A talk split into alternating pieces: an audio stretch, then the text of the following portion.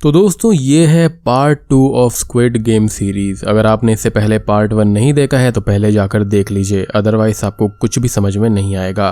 उस वीडियो का लिंक आपको नीचे डिस्क्रिप्शन में मिल जाएगा. तो चलिए, अब बिना किसी देरी के चलते हैं सीधा वीडियो की तरफ़.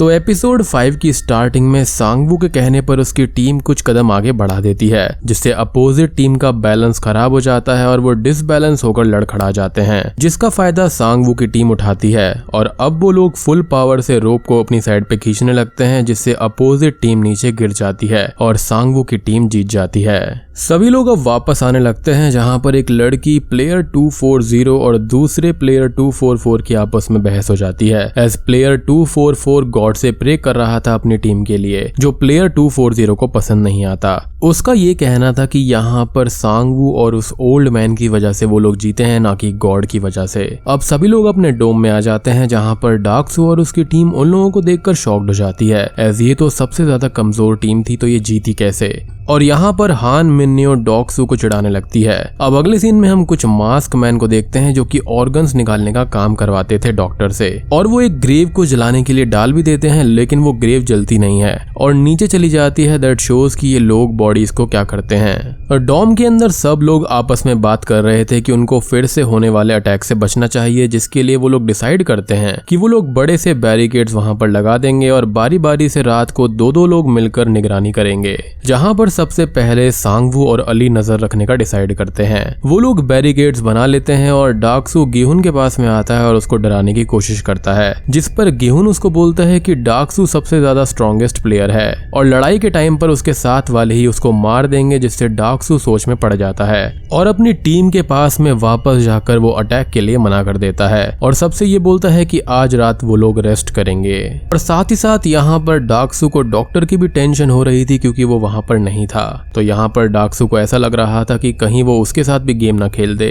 अब रात में सांगवू और अली नज़र रख रहे होते हैं, जहाँ पर अली सांगवू को कॉर्न खाने के लिए देता है, जो कि उसका थैंक्स बोलने का तरीका था। क्योंकि सैंगवू ने अली की हमेशा हेल्प करी थी। और वो लोग आपस में ही एक अच्छी बॉन्डिंग शेयर करने लगते हैं। थोड़ी देर के बाद में ही सांगवू गेहून को जगा देता है और गेहून ओल्ड मैन के साथ नज़र रखने का काम करने लगता है। जहाँ पर गेहून को अपने पास्ट के विजन आ रहे थे, जहाँ पर लोग एक दूसरे को मार रहे थे। अब ओल्ड मैन गेहून को होश में लाता है और यहाँ पर गेहून बताता है की वो एक कार कंपनी में दस साल पहले काम किया करता था, जहाँ पर हड़ताल चालू हो गई थी क्यूँकी उन लोगों को अचानक से ही जॉब से निकाल दिया गया था। तो कंपनी के डूबने का जो ब्लेम था, वो वर्कर्स पर आ गया था। और वही वो वक्त था जब यहाँ पर गेहून बाप भी बनने वाला था, जिसके कुछ ही टाइम के बाद में उसकी बीवी उसको छोड़कर चली गई थी। खैर, अब यहाँ पर हुआ ये था कि हड़ताल करने के बाद में वहाँ पर किसी आदमी की मौत हो गई थी, जिसका गेहून को काफ़ी दुख था। जिसके बाद में उसने अपनी जान बचाई और फिर गेहूँ ने ड्राइवर का काम शुरू कर दिया।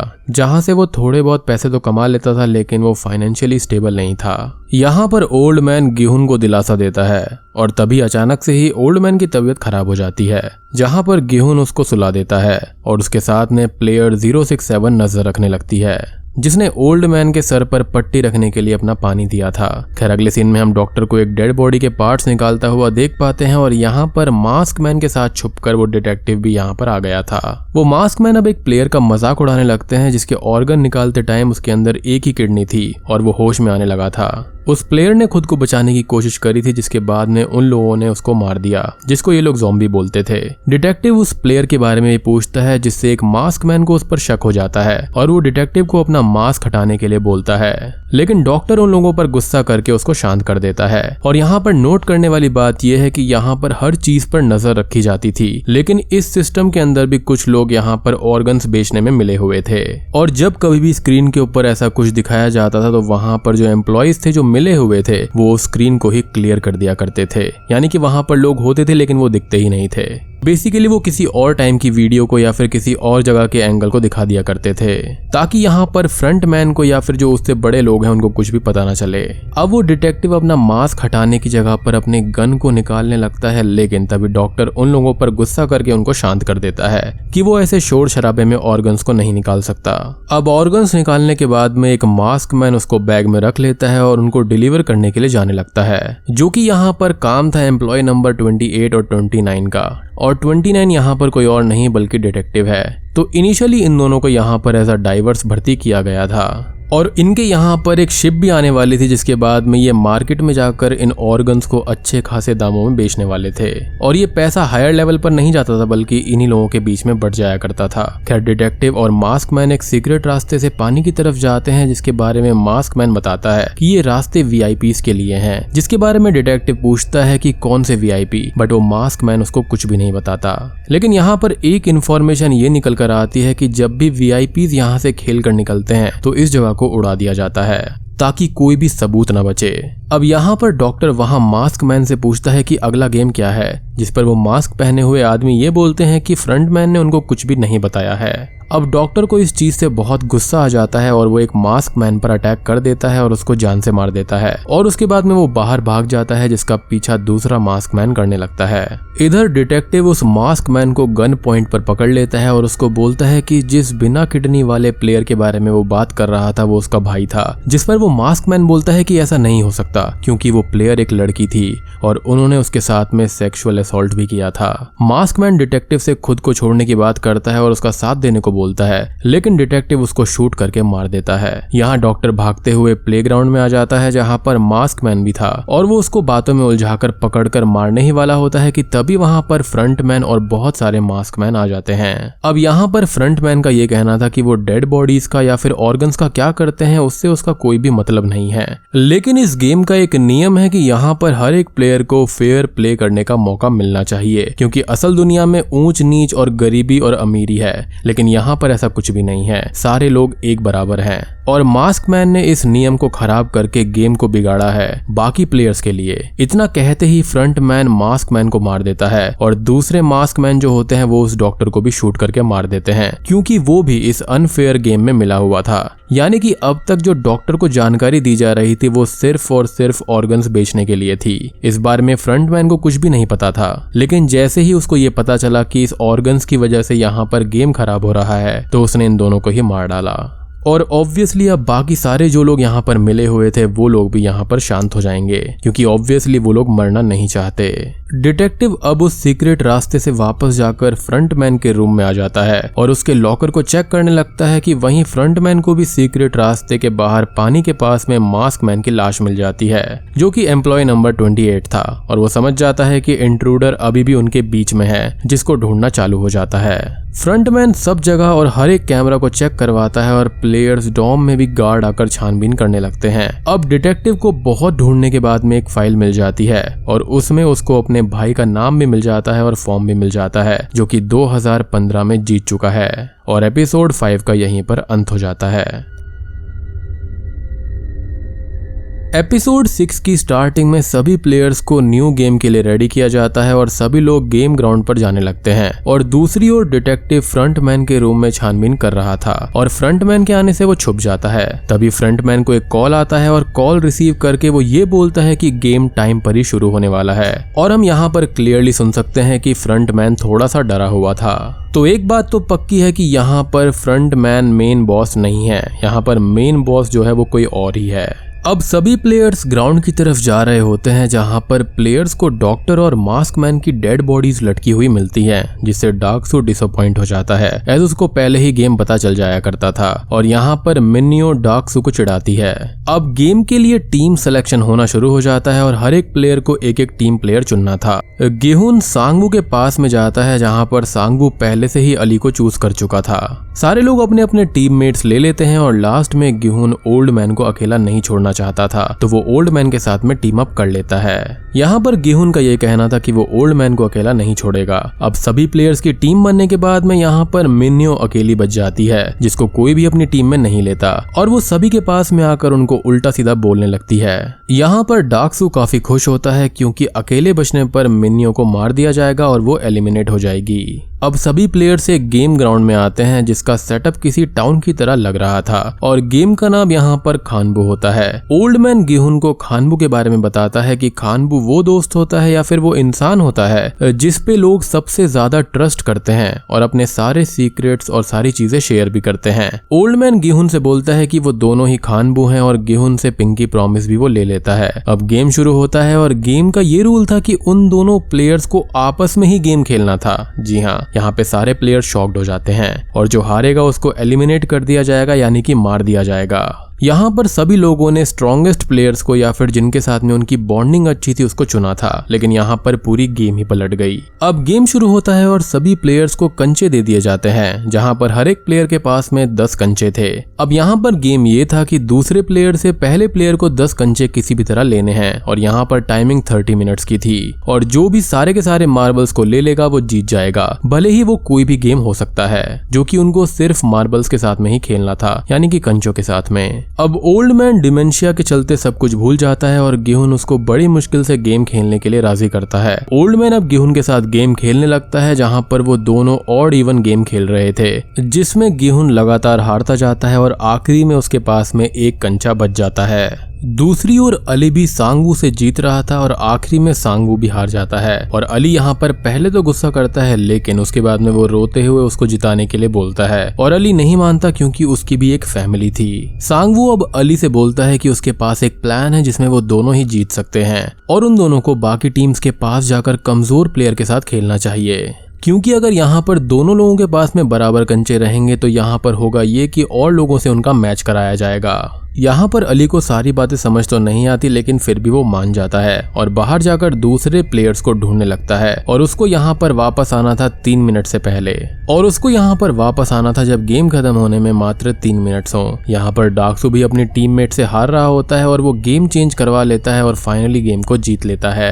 अब प्लेयर ज़ीरो सिक्स सेवन और प्लेयर टू फोर्टी आपस में गेम नहीं खेलती और प्लेयर टू फोर्टी बोलती है की वो लास्ट में एक ही बार में फैसला कर लेंगी। यहाँ पर प्लेयर 240 का ये कहना था कि अभी काफ़ी टाइम है और टाइम को बिताने के लिए वो अपने सीक्रेट्स को शेयर करेंगे। क्योंकि एट द एंड किसी एक प्लेयर की तो मौत होगी ही और वो उसके सीक्रेट को कहीं भी शेयर नहीं कर पाएगा। सबसे पहले प्लेयर 067 ये बताती है कि वो नॉर्थ कोरिया से है और उसके फादर को मार दिया गया था। वो अपने भाई को लेकर तो भाग आई बट उसकी मॉम को वहाँ पर कैद कर लिया गया। और अब प्लेयर 067 अपनी मॉम को बचाकर वापस लाना चाहती है और अपने भाई को ऑर्फनेज से निकाल कर एक अच्छी ज़िंदगी देना चाहती है। तभी प्लेयर 240 अपने बारे में बताती है कि जब वो बच्ची थी, तब उसके फादर ने उसकी मदर का खून कर दिया था। और फिर लेटर ऑन प्लेयर टू ने अपने फादर को मार डाला, जिसके बाद में उसको जेल हो गई। यहाँ हमको दोनों के नाम भी पता चल जाते हैं जहाँ पर 067 का नाम होता है सेबियोक और प्लेयर 240 का नाम होता है जियोंग। अब वो लोग बातें करते करते अपना दुख दर्द बांट रहे होते हैं कि फाइनली गेम अपने अंतिम समय पर आ जाती है। इधर ओल्ड मैन जीत रहा होता है और गेहूँ के पास लास्ट ही मार्बल बचा हुआ था। तभी डिमेंशिया की वजह से ओल्ड मैन अपने आंसर्स को भूलने लगता है और गेहूँ ना चाहते हुए भी उसका फ़ायदा उठाकर गेम को जीतने लगता है। अब इधर सांगवू अली को दूसरे प्लेयर्स के पास में भेज देता है और जाने से पहले वो चालाकी से अपने बैग के अंदर पत्थर रखकर मार्बल्स वाले बैग से एक्सचेंज कर लेता है। और अब अली दूसरे प्लेयर्स के पास में चला जाता है और सांगवू जिसके पास में सारे के सारे मार्बल्स थे, वो गार्ड को मार्बल वाला बैग देकर गेम जीत जाता है। क्योंकि यहाँ पर गेम के रूल्स थे कि किसी को भी मारे बिना वो मार्बल लेने होंगे। इधर ओल्ड मैन अब आखिरी राउंड के टाइम ही सब कुछ भूलने लगता है और वहाँ से उठकर चला जाता है और सब जगह पर घूमने लगता है। ओल्ड मैन एक घर के पास में आता है और बोलता है कि ये उसी का घर है और वो अपनी बीवी और बच्चों के साथ में वहीं पर रहा करता था। गेहून उसको रिक्वेस्ट करके गेम को खत्म करने को बोलता है, जिस पर ओल्ड मैन का ये कहना था कि वो अपना सारा दाव लगा दे, जिस पर ऑब्वियसली यहाँ पर गेहून राज़ी नहीं होता। लेकिन तभी ओल्ड मैन ये बोलता है कि गलत तो गेहून ने भी किया है, क्योंकि ओल्ड मैन उसकी चीटिंग के बारे में सब कुछ जानता है। लेकिन यहाँ पर ओल्ड मैन कुछ भी नहीं बोलता और अपना आखिरी मार्बल गेहूँ को दे देता है और बोलता है कि वो दोनों ही खानबू हैं और गेहूँ को हक करके वो इमोशनल हो जाता है। और यहाँ पर गेहूँ भी काफ़ी दुखी था। जाने से पहले ओल्ड मैन को अपना नाम याद आ जाता है, जो कि था इल्नाम। गेहूँ वो आखिरी मार्बल ले लेता है और रोने लगता है, जिसके बाद में वो बाहर चला जाता है। और हम देख पाते हैं कि वहाँ पर एक गार्ड ने ओल्ड मैन को गन पॉइंट पर रख लिया है। खैर, इधर अली जब सांगवू के पास आता है तो गार्ड उसको शूट करने वाला होता है और अली समझ जाता है कि सांगवू ने उसके साथ में धोखा किया है और वो रोने लगता है और गार्ड उसको शूट करके एलिमिनेट कर देता है। और यहाँ पर ढेर सारे लोगों को मारा जा रहा था। इधर सेबियोक और जियोंग अपना गेम खत्म करती है और यहाँ जियोंग जानबूझकर गेम हार जाती है। सेबियोक उससे गुस्सा होकर इसका रीजन पूछती है और जियोंग ये बताती है कि उसके पास जीने की कोई भी वजह नहीं है, जबकि सेबियोक के पास में उसका भाई है, माँ है, और अब वो उनको अच्छी ज़िंदगी दे और वो हार मान जाती है। सेबियोक वहाँ से रोते हुए चली जाती है और गार्ड जियोंग को शूट करके एलिमिनेट कर देता है। दूसरी तरफ़ गिहुन भी काफ़ी दुखी होते हुए वहाँ से बाहर आ जाता है और एपिसोड सिक्स का यहीं पर अंत हो जाता है। अब एपिसोड सेवन की स्टार्टिंग में रिमेनिंग प्लेयर्स वापस अपने अपने डोम में आते हैं, जहाँ पर वो सभी लोग मिन्नियों को आराम करता हुआ देखकर शॉक्ड हो जाते हैं, क्योंकि उसको तो किसी ने लिया ही नहीं था अपने साथ तो वो बच कैसे गई? मिनियो यहाँ पर हँसते हुए बताती है कि ये भी गेम का ही एक रूल था कि अगर कोई प्लेयर अकेला रह जाएगा तो वो एलिमिनेट नहीं होगा, बल्कि उस गेम से बच जाएगा। अब हम फ्रंटमैन को देखते हैं जो कि अपने रूम में आता है और उसको कॉल आती है कि वी आने वाले हैं। फ्रंटमैन रूम के आगे जाता है और अपनी गन निकाल कर बोलता है कि वो जानता है कि यहाँ पर कोई है। लेकिन फ्रंटमैन को इसके बारे में कैसे पता चला? तो यहाँ पर डिटेक्टिव ने रिसीवर को अपोजिट डायरेक्शन में रख दिया था। फ्रंटमैन अब सभी जगह पर ढूँढने लगता है और इससे पहले कि वो डिटेक्टिव को पकड़ पाता, उसको एक कॉल आता है कि समुद्र के किनारे किसी की डेड बॉडी मिली है जो कि किसी पुलिसमैन की है। फ्रंटमैन अब रूम से बाहर जाकर उस लाश को देखता है और ये लाश उसी बंदे की थी जिसको डिटेक्टिव ने पानी में फेंक दिया था। बट फ्रंटमैन उस आदमी को नहीं पहचान पाता और उनको ये लगता है कि ये पुलिस वाला ही है। अब फ्रंटमैन को वॉइस मैसेज आता है कि वी आ गए हैं और वो उनको अटेंड करने के लिए चला जाता है। फ्रंटमैन वी के पास में जाता है जिन्होंने अलग अलग मास्क लगाए हुए थे और फ्रंटमैन उनको ग्रीट करते हुए उनसे बोलता है कि उसका बॉस तो नहीं आ सकता, लेकिन फ्रंटमैन वी की अच्छी खातिरदारी करेगा। अब वो वी को लेकर लेकर एक हॉल के अंदर जाता है, जहाँ पर वी को पूरे ऐशो आराम से रखने की सारी तैयारी करी गई थी। यहाँ पर डॉम में प्लेयर 069 जिसने लास्ट गेम में अपनी वाइफ को खो दिया था, सबसे बोलता है कि वो लोग गलत कर रहे हैं, और ये गेम खराब है, उनको यहाँ से फिर से वोटिंग करके बाहर चले जाना चाहिए, जिस पर सांगवू यहाँ पर आकर उस पर गुस्सा करता है कि वो लोग यहाँ तक आए हैं, और अगर अब वो वापस चले गए तो उनकी इतनी मेहनत और सेक्रीफाइस खराब हो जाएगा।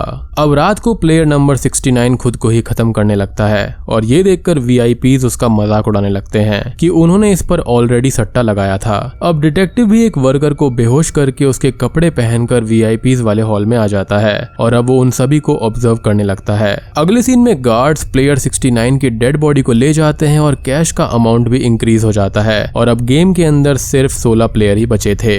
अब गेम शुरू होता है और सबसे पहले हम वी को देखते हैं, जिनका फ्रंटमैन खास ख्याल रख रहा था एज वो वी दुनिया के रिचेस्ट पर्सन में से एक थे। गेम शुरू होने से पहले फ्रंटमैन वी को एक मिनिएचर ब्रिज दिखाता है, और यही अगला गेम होने वाला था। सभी प्लेयर्स को एक रूम में लाया जाता है, जहाँ उनके सामने सोलह नंबर के कोट थे, और उनको उन कोट्स को पहनना था। तभी गेम की अनाउंसमेंट में ये बताया जाता है कि ये कोड्स इसलिए हैं क्योंकि अगला जो गेम है वो न्यूमेरिक ऑर्डर में होगा। सभी लोग अब सोच विचार करके एक एक नंबर ले लेते हैं और वी प्लेयर पर बैटिंग करने लगते हैं। गिहुन के बहुत सोचने के बाद में वो वन नंबर की कोट ले लेता है क्योंकि उससे उसको ओल्ड मैन की याद आती। लेकिन तभी एक आदमी उसके पास आकर अपने 16 नंबर की कोट को उससे चेंज करने की मिन्नतें करने लगता है और गेहून उसको अपनी कोट दे देता है। अब गेम शुरू होता है और गेम था कि जो ब्रिज सामने था उस पर दो टाइप्स के ग्लास लगे हुए थे। एक मज़बूत था और दूसरा कमज़ोर था और उन लोगों को उन ग्लासेस पर चलकर दूसरी साइड पे जाना था। अब गेम शुरू होता है और सब लोग चलना शुरू करते हैं। अब यहाँ पर गेहून सांगवू और सेब ब्योक के जो नंबर्स थे वो आखिरी थे। तो उनको आगे जाने वाले लोगों से पता चल रहा था कि कौन सा ग्लास सही है और कौन सा गलत है। एक एक करके वो लोग आगे जाते हैं, जिसमें काफ़ी सारे प्लेयर्स गलत ग्लास पर चढ़ने से नीचे गिरकर मारे जाते हैं। अब डाकसू एक जगह पर रुक जाता है और बाकी सभी को आगे जाने का बोलता है। तभी वो एक आदमी को धक्का देता है, जिससे कि वो गिरकर मारा जाता है। मिन्नियो यहाँ पर डाकसू से बोलती है कि वो गेम नहीं जीत सकता। और यहाँ पर मिन्नियो डाकसू को पकड़कर आगे के ग्लास पर जम करती है और ग्लास टूटने से वो दोनों ही मारे जाते हैं। लास्ट में गेम में चार ही लोग बचते हैं और एक प्लेयर जो कि 30 साल से ग्लास का ही काम कर रहा था, वो धीरे धीरे ग्लास को चेक करके सही ग्लास को पता करके आगे जाने लगता है और उसके पीछे बाकी प्लेयर्स भी आते हैं। दूसरी ओर डिटेक्टिव को एक वीआईपी अपने साथ ले जाता है और उसके साथ में इंटीमेट होने की कोशिश करता है, लेकिन डिटेक्टिव उसको पीट कर वहाँ से भगा देता है और उसकी पिक्चर को भी क्लिक कर लेता है। अब अगले सीन में यहाँ पर वी के कहने पर फ्रंटमैन ब्रिज की लाइट्स को ऑफ़ कर देता है और इससे वो प्लेयर ग्लास को चेक नहीं कर पाता और एक जगह पर रुक जाता है। टाइम खत्म होने वाला होता है तो सांगवू उस प्लेयर को धक्का दे देता है जिससे वो प्लेयर गिर जाता है और गिर कर मारा जाता है। सेबयोग और गेहून ये देखकर परेशान हो जाते हैं और गेहून को यकीन ही नहीं होता कि उसका दोस्त ऐसे काम भी कर सकता है। वो लोग ब्रिज को तो क्रॉस कर लेते हैं, लेकिन उसके बाद में ब्रिज को ब्लास्ट कर दिया जाता है, जिससे वो लोग भी जख्मी हो जाते हैं। दूसरी ओर फ्रंटमैन को पता चलता है कि उस वीआईपी पर किसी ने अटैक किया था, और वो अब डिटेक्टिव के लिए सभी जगह पर सर्चिंग करवाने लगता है, और उसको पता चलता है कि डिटेक्टिव सीक्रेट रास्ते से यहाँ से भाग चुका है। अब आखिरी सीन में हम डिटेक्टिव को स्क्विड गेम से थोड़ा दूर एक किनारे पर देखते हैं, और दूसरी ओर फ्रंटमैन डिटेक्टिव को अपनी टीम के साथ ढूंढ ढूंढ रहा था और एपिसोड सेवन का यहीं पर अंत हो जाता है। एपिसोड एट की स्टार्टिंग में तीनों प्लेयर्स वापस डोम में आ जाते हैं, जहाँ पर गेहुन सांगवू से झगड़ा करता है कि वो किसी को कैसे मार सकता है। और अगर गेहुन वहाँ पर होता तो क्या सैंगवू गेहुन को भी मार देता? सैंगवू भी गुस्सा हो जाता है और वो गेहुन से बोलता है कि गेहुन पागल है। दोनों में बहुत ही ज़्यादा झगड़ा हो जाता है और वो एक दूसरे से नाराज़ हो जाते हैं। अब तभी वहाँ पर मास्क मैन आते हैं और वो लोग उन प्लेयर्स के लिए न्यू कपड़े लाए थे। और मास्क मैन बोलता है कि फाइनल गेम से पहले उन लोगों के लिए एक प्रेजेंट है और वो लोग जल्दी से तैयार हो जाएँ। अगले सीन में हम डिटेक्टिव को किनारे पर देखते हैं, जहाँ पर वो अपने हायर ऑफिसर को कॉल करके गेम के बारे में सब कुछ बताता है, लेकिन बीच में ही उसके नेटवर्क चले जाते हैं। फ्रंटमैन भी डिटेक्टिव को ढूंढ रहा था और उसको डिटेक्टिव मिल जाता है, जिस पर गेहून उस पर गोली चलाता है बट फ्रंटमैन गेहून को मारने के ऑर्डर अपने गार्ड्स को नहीं देता। डिटेक्टिव फ्रंटमैन से मास्क हटाने को बोलता है और फ्रंटमैन अपना मास्क हटा देता है, जहाँ पर डिटेक्टिव उसको देखकर शॉक्ड हो जाता है, क्योंकि फ्रंटमैन ही डिटेक्टिव का खोया हुआ भाई था। फ्रंटमैन डिटेक्टिव को अपने पास बुलाता है, बट डिटेक्टिव उसको मना कर देता है और फ्रंटमैन डिटेक्टिव को शूट करके मार डालता है। यहाँ पर तीनों लोग तैयार होते हैं और सेब यूक रेडी हो रही होती है, जहाँ पर हम देखते हैं कि उसको ग्लास का एक बड़ा सा टुकड़ा लगा हुआ था, जो कि ब्रिज ब्लास्ट होने से उसको लगा था, और सेब योग को इससे काफ़ी ज़्यादा चोट आ गई थी। और वो भी अब खुद की ड्रेसिंग करते हुए तैयार हो जाती है। तीनों लोगों को डिनर सर्व किया जाता है और यही उनका प्रेजेंट था। अब डिनर के बाद में उनके पास एक नाइफ रखा जाता है और अगला गेम शुरू हो जाता है, जहाँ पर उनको किसी एक को खत्म करना था। सभी लोग अलग अलग बैठे होते हैं और गेहूँ सेब योग के पास आकर बैठ जाता है। गेहून सेब योग से बात करता है कि उन दोनों को साथ रहना चाहिए, क्योंकि सांगवू तो पागल हो चुका है और वो किसी को भी मार सकता है। अब थोड़ी देर बात करने के बाद में सेब योग गेहून से बोलती है कि उनको एक डील करनी चाहिए, कि जो कोई भी यहाँ से जीत कर जाएगा वो एक दूसरे की फैमिली का ख्याल रखेगा, और गेहून सेब योग की बात मान जाता है। अब गेहून ये देखता है कि सांगवू सो चुका है तो वो उसको मारने का डिसाइड करता है। लेकिन तभी वहाँ पर सेब ब्यूक आती है और वो ये कहती है कि गेहून को ऐसा नहीं करना चाहिए और वो एक अच्छा इंसान है। अब अचानक से ही सेब युग को चोट की वजह से तकलीफ़ होने लगती है और गेहून डोर पर हेल्प मांगने जाता है और गार्ड से कॉफिन लेकर आते हैं, जिसे देखकर गेहून शॉक्ड हो जाता है। गेहून अब पलट कर देखता है तो सांगवू ने सेब युग को मार दिया था और गेहून इससे बहुत ही ज़्यादा गुस्सा हो जाता है और वो सांगवू को मारने टूट पड़ता है। लेकिन गार्ड्स उन दोनों को ही रोक देते हैं। दूसरी ओर फ्रंटमैन अपने घाव को ठीक कर रहा होता है और अब उसको अपने भाई के विजन्स आने लगते हैं और एपिसोड एट का यहीं पर अंत हो जाता है।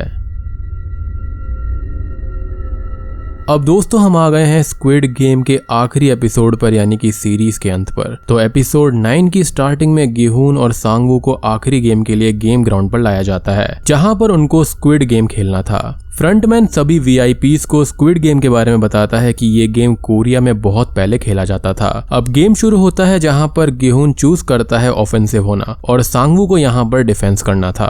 गेम के रूल्स काफ़ी सिंपल थे कि गेहून को स्टार्टिंग पॉइंट से लास्ट पॉइंट तक जाना था और वो अगर वहाँ पहुँच जाता है तो वो जीत जाएगा और अगर सांगवू उसको रोक लेता है तो सांगवू जीत जाएगा। गेम शुरू करने से पहले गेहून सांगवू से बात करता है कि उसने सेब बियोक को क्यों मारा, जिस पर सांगवू बोलता है कि अगर वो उसको नहीं मार मारता तो वो वैसे भी मर जाती। और सांगवू ने असल में सेब बेयोक को इसलिए मारा था ताकि वो गेहून को ना मारे। गेहून सांगवू से नाराज़ था और अब गेम शुरू कर दिया जाता है। अब गेहून आधा रास्ता पार कर लेता है और सांगवू उसको रोकने की कोशिश करता है। बट वो सांगवू की आँखों में धूल झोंक कर आगे निकल जाता है। लेकिन सांगवू किसी तरह से उसको रोक लेता है और दोनों के बीच में ही एक ब्रूटल फाइटिंग होने लगती है, जिसमें गेहून सांगवू को गिरा देता है और वो खुद भी जख्मी हो जाता है। गेहून अब गेम खत्म करने जा ही रहा होता है बट वो बीच में ही रुक जाता है। अब यहाँ पर गार्ड सांगवू को मारने ही वाला था, लेकिन तभी वहाँ पर गेहून आ जाता है। गेहून सांगवू के पास में आकर बोलता है कि वो ऐसा नहीं कर सकता। सांगवू ज़मीन पर पड़ा हुआ था और गेहून गार्ड से बोलता है कि वो गेम को नहीं खत्म करेगा। और इसको सुनकर सभी वी भी शॉक्ड हो जाते हैं कि कोई इतनी बड़ी रकम को कैसे छोड़ सकता है। तो बेसिकली यहाँ पर वोटिंग सिस्टम अभी भी चालू था। लाइक अगर दोनों ही एक तरफ़ वोट कर देंगे तो वो बाहर जा सकते थे। तभी गेहून सांगवू से बोलता है कि वो उसके साथ बाहर चले और सांगवू इमोशनल होकर बोलता है कि उन दोनों के बचपन के दिन बहुत ही अच्छे थे, जो कि अब वापस नहीं आ सकते। सांगवू अब खुद को ही स्टैब करके मार देता है और उसके लास्ट वर्ड थे कि गेहून उसकी माँ का ख्याल रखे। गेहून अब मैच जीत जाता है और वो स्क्विड गेम का विनर था, जिसके नाम अब 45 बिलियन वॉन्स थे। जी हाँ यानी कि 281 करोड़ अब अगले सीन में फ्रंटमैन गेहून को अपनी कार से टाउन के बीच में छोड़ने जा रहा होता है और गेहून उससे बोलता है कि वो ऐसा क्यों करते हैं लोगों के साथ में, जिस पर फ्रंटमैन बोलता है कि ये उनका जुआ है। वो यहाँ पर एक एग्ज़ाम्पल देता है कि जैसे कि वो घोड़ों पर पैसे लगाया करता था। ऐसे ही उनके लिए सारे के सारे जो लोग हैं, जो गरीब लोग हैं, वो उनके लिए घोड़ों की तरह हैं। अब इस चीज़ को सुनकर गेहून को बहुत गुस्सा आता है, लेकिन इससे पहले वो फ्रंटमैन को कुछ कर पाता, वहाँ पर नींद वाली गैस छोड़ दी जाती है और वहाँ पर गेहून बेहोश हो जाता है। जहाँ पर उसे टाउन के बीचों बीच छोड़ दिया जाता है उसके एटीएम कार्ड के साथ में। अब गेहून यहाँ पर एटीएम से जाकर टेन थाउज़ेंड वॉन्स को निकालता है, जहाँ पर उसका रिमेनिंग बैलेंस होता है forty four point nine nine nine nine nine billion wons Gihun अपने घर जाने लगता है, जहाँ पर रास्ते में उसको सांगू की मदर मिलती है, जो कि उसके चोट को देखकर चिंतित हो जाती है और उससे बोलती है कि गेहून की माँ बहुत दिनों से मार्केट ही नहीं आई है और घर पर जाने पर या फिर कॉल करने पर कोई भी आंसर नहीं मिलता। सांगवू की मदर गेहून से सांगवू के बारे में पूछती है कि सांगवू बहुत दिनों से कॉल नहीं कर रहा है, और गेहून की उससे बात हुई है क्या? यहाँ पर गेहून बिना कुछ कहे ही वहाँ से चला जाता है। गेहून अपने घर पर जाता है, जहाँ पर उसको अपनी मदर की डेड बॉडी मिलती है, जिनकी डेथ उस बीमारी की वजह से हो गई थी। और गेहून ये देखकर पूरी तरह टूट जाता है और अपनी माँ के पास फूट फूट कर रोने लगता है। अब एक साल बीत जाता है और हम गेहून को मेट्रो से जाता हुआ देखते हैं, जहाँ पर वो अब एक ब्रोक पर्सन की तरह ही रह रहा था। उसने पिछले एक साल से अपने 45 बिलियन वॉन्स को हाथ तक नहीं लगाया था। गेहून को यहाँ पर बैंक मैनेजर ने बुलाया था, जो कि उससे वही बात बोलता है कि उसने एक साल से इतने सारे पैसों का इस्तेमाल नहीं किया है, और वो यहाँ पर उसको कुछ वीआईपी ऑफर्स देना चाहता था। जिस बात को सुनकर गेहून उसकी ओर देखता है और वो उससे टेन थाउज़ेंड वॉन्स उधार लेता है, यानी कि जिसके खुद के अकाउंट में फोर्टी फाइव बिलियन वॉन्स हैं, वो किसी और से ओनली टेन थाउज़ेंड वॉन्स उधार ले रहा था। अब मेरे ख्याल से ये उस बात को याद करने के लिए था जहाँ पर पहली बार उस आदमी से मुलाकात हुई थी जहाँ पर उसने टेन थाउज़ेंड वॉन्स सबसे पहले जीते थे। खैर गेहून अब मैनेजर को कोई भी जवाब नहीं देता और वहाँ से पैसों को लेकर चला जाता है। गेहून एक जगह पर बैठा होता है और वहाँ पर बियर पी रहा होता है, जहाँ उसके पास में एक लेडी आती है जो उसको एक फ्लावर खरीदने को कहती है और गेहून उस लेडी को कुछ पैसे भी दे देता है। वो लेडी उसे एक रोज देकर चली जाती है। गेहून उस रोज को देखता है तो उसको स्क्विड गेम का एक कार्ड मिलता है जिसमें एक एड्रेस मेंशन था और गेहून उस एड्रेस पर जाता है और दोस्तों अब यहाँ पर खुलते हैं असली पत्ते। वो एड्रेस असल में एक बिल्डिंग के फ्लोर का था और उस जगह पर गेहून को प्लेयर 001 एक के ए ओल्ड मैन मिलता है। जी हाँ। ओल्ड मैन को देखकर गेहून शौक में परेशान हो जाता है और उससे पूछता है कि ये सब क्या है। ओल्ड मैन गेहून को बाहर बैठे एक शराबी के बारे में बोलता है कि वो शराबी बहुत टाइम से वहाँ पर बैठा है। और लगभग बेहोश है। अब ओल्ड मैन गेहून से बोलता है कि वो उससे एक शर्त लगाएगा कि अगर रात 12 बजे तक कोई भी मदद करने नहीं आता है उस शराबी की तो ओल्ड मैन जीत जाएगा और अगर कोई आ गया तो गेहून जीत जाएगा। गेहून इस पर एग्री हो जाता है और वो ओल्ड मैन पर बहुत ही ज़्यादा गुस्सा करता है। गेहून ओल्ड मैन से गुस्से से बोलता है कि वो कौन है और ये सब नाटक और झूठ उसने क्यों बोला? उसका ये भी कहना था कि इनफैक्ट ओल्ड मैन ने अपना नाम भी झूठ बताया होगा। लेकिन ओल्ड मैन ये बोलता है कि कुछ भी झूठ नहीं था, ना ही नाम, ना ही ट्यूमर और ना ही और कुछ। ओल्ड मैन बताता है कि गरीब की ज़िंदगी की तरह ही अमीर की ज़िंदगी है। गरीब अपनी लाइफ से परेशान होता है और अमीर अपनी लाइफ में बोर होता रहता है कि इतने पैसों का क्या किया जाए। ओल्ड मैन और उसके रिचेस्ट फ्रेंड्स बोर होते रहते थे और फिर उन्होंने एक गेम का इजाद किया, यानी कि द स्क्विड गेम जहाँ गरीब आकर अपनी जान से लड़ता है और अमीर मज़े करते हैं। गेहूँ अब बाहर उस शराबी को ही देख रहा था, जिसके पास में एक लेडी आती है, बट चली जाती है। बारह बजने ही वाले थे और गेहूँ उस शराबी को ही देखता रहता है कि वो मरने ही वाला है। और क्या दुनिया में सच में इंसानियत खत्म हो गई है? बारह बज जाते हैं और गेहूँ उदास हो ही जाता है कि तभी उस शराबी के पास में वो लेडी आती है जो उसके पास पहले आई थी और इस बार वो औरत पुलिस की हेल्प लेकर आई थी। गेहूँ ये देखकर बहुत खुश हो जाता है कि दुनिया में इंसानियत है और वो ओल्ड मैन से बोलता है कि वो हार गया, बट अब तक ओल्ड मैन की जान जा चुकी थी। यानी कि ये ओल्ड मैन के आखिरी मोमेंट्स थे, और उसने अपने आखिरी मोमेंट्स गेहून के सामने बिताए। बेसिकली उसने गेहून की कंपनी काफ़ी एंजॉय करी थी। इनफैक्ट इन्होंने अभी भी गेहून पर नज़र रख रखी थी कि उसने पिछले एक साल से अपने अकाउंट को हाथ तक नहीं लगाया है। खैर, यहाँ पर गेहून ओल्ड मैन के मृत शरीर के सामने बोलता है कि वो ये इंसानियत देख ही नहीं पाया और वहाँ से चला गया। जिसके बाद में गेहून भी वहाँ से चला जाता है। उस रूम में तभी फ्रंट मैन आता है और वो ओल्ड मैन की आँखें बंद कर देता है।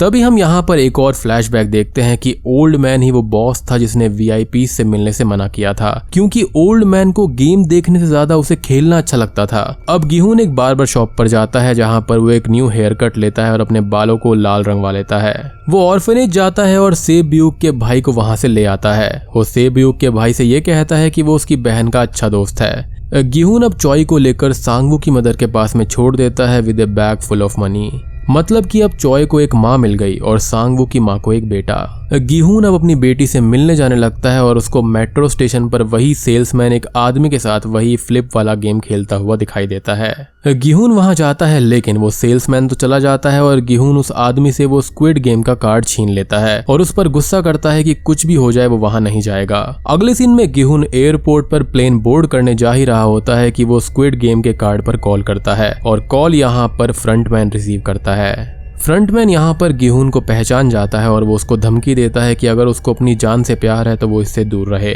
लेकिन तभी गेहून एयरपोर्ट से वापस आने लगता है और वो अपनी बेटी के पास में नहीं जा रहा था, बल्कि वो द स्क्विड गेम के पीछे जाता है और वो ये सीरीज़ यहीं पर खत्म हो जाती है। तो दोस्तों, ये थी स्क्विड गेम सीरीज़ की कहानी। उम्मीद करता हूँ कि आपको पसंद आई होगी। आई नो ये वीडियोस काफ़ी लंबी हैं, लेकिन इसको डिटेल में बनाना काफ़ी ज़रूरी था। लाइक like शॉर्ट में तो मैं एक्सप्लेन कर सकता था, लेकिन यहाँ पर डिटेल देनी काफ़ी ज़रूरी थी। अब बात करें यहाँ पर इस पूरी सीरीज़ की आइडियोलॉजी के बारे में तो उसके बारे में मैं अगली छोटी सी वीडियो में बात करूँगा। क्योंकि अगर मैंने और ज़्यादा बात करी तो वीडियो बहुत ही ज़्यादा लंबी हो जाएगी। तो वीडियोस पसंद आई हो तो लाइक कर देना चैनल पर नए हैं तो सब्सक्राइब कर लीजिए। तो मैं आप सबको मिलता हूँ अगली वीडियो के साथ में। तब तक के लिए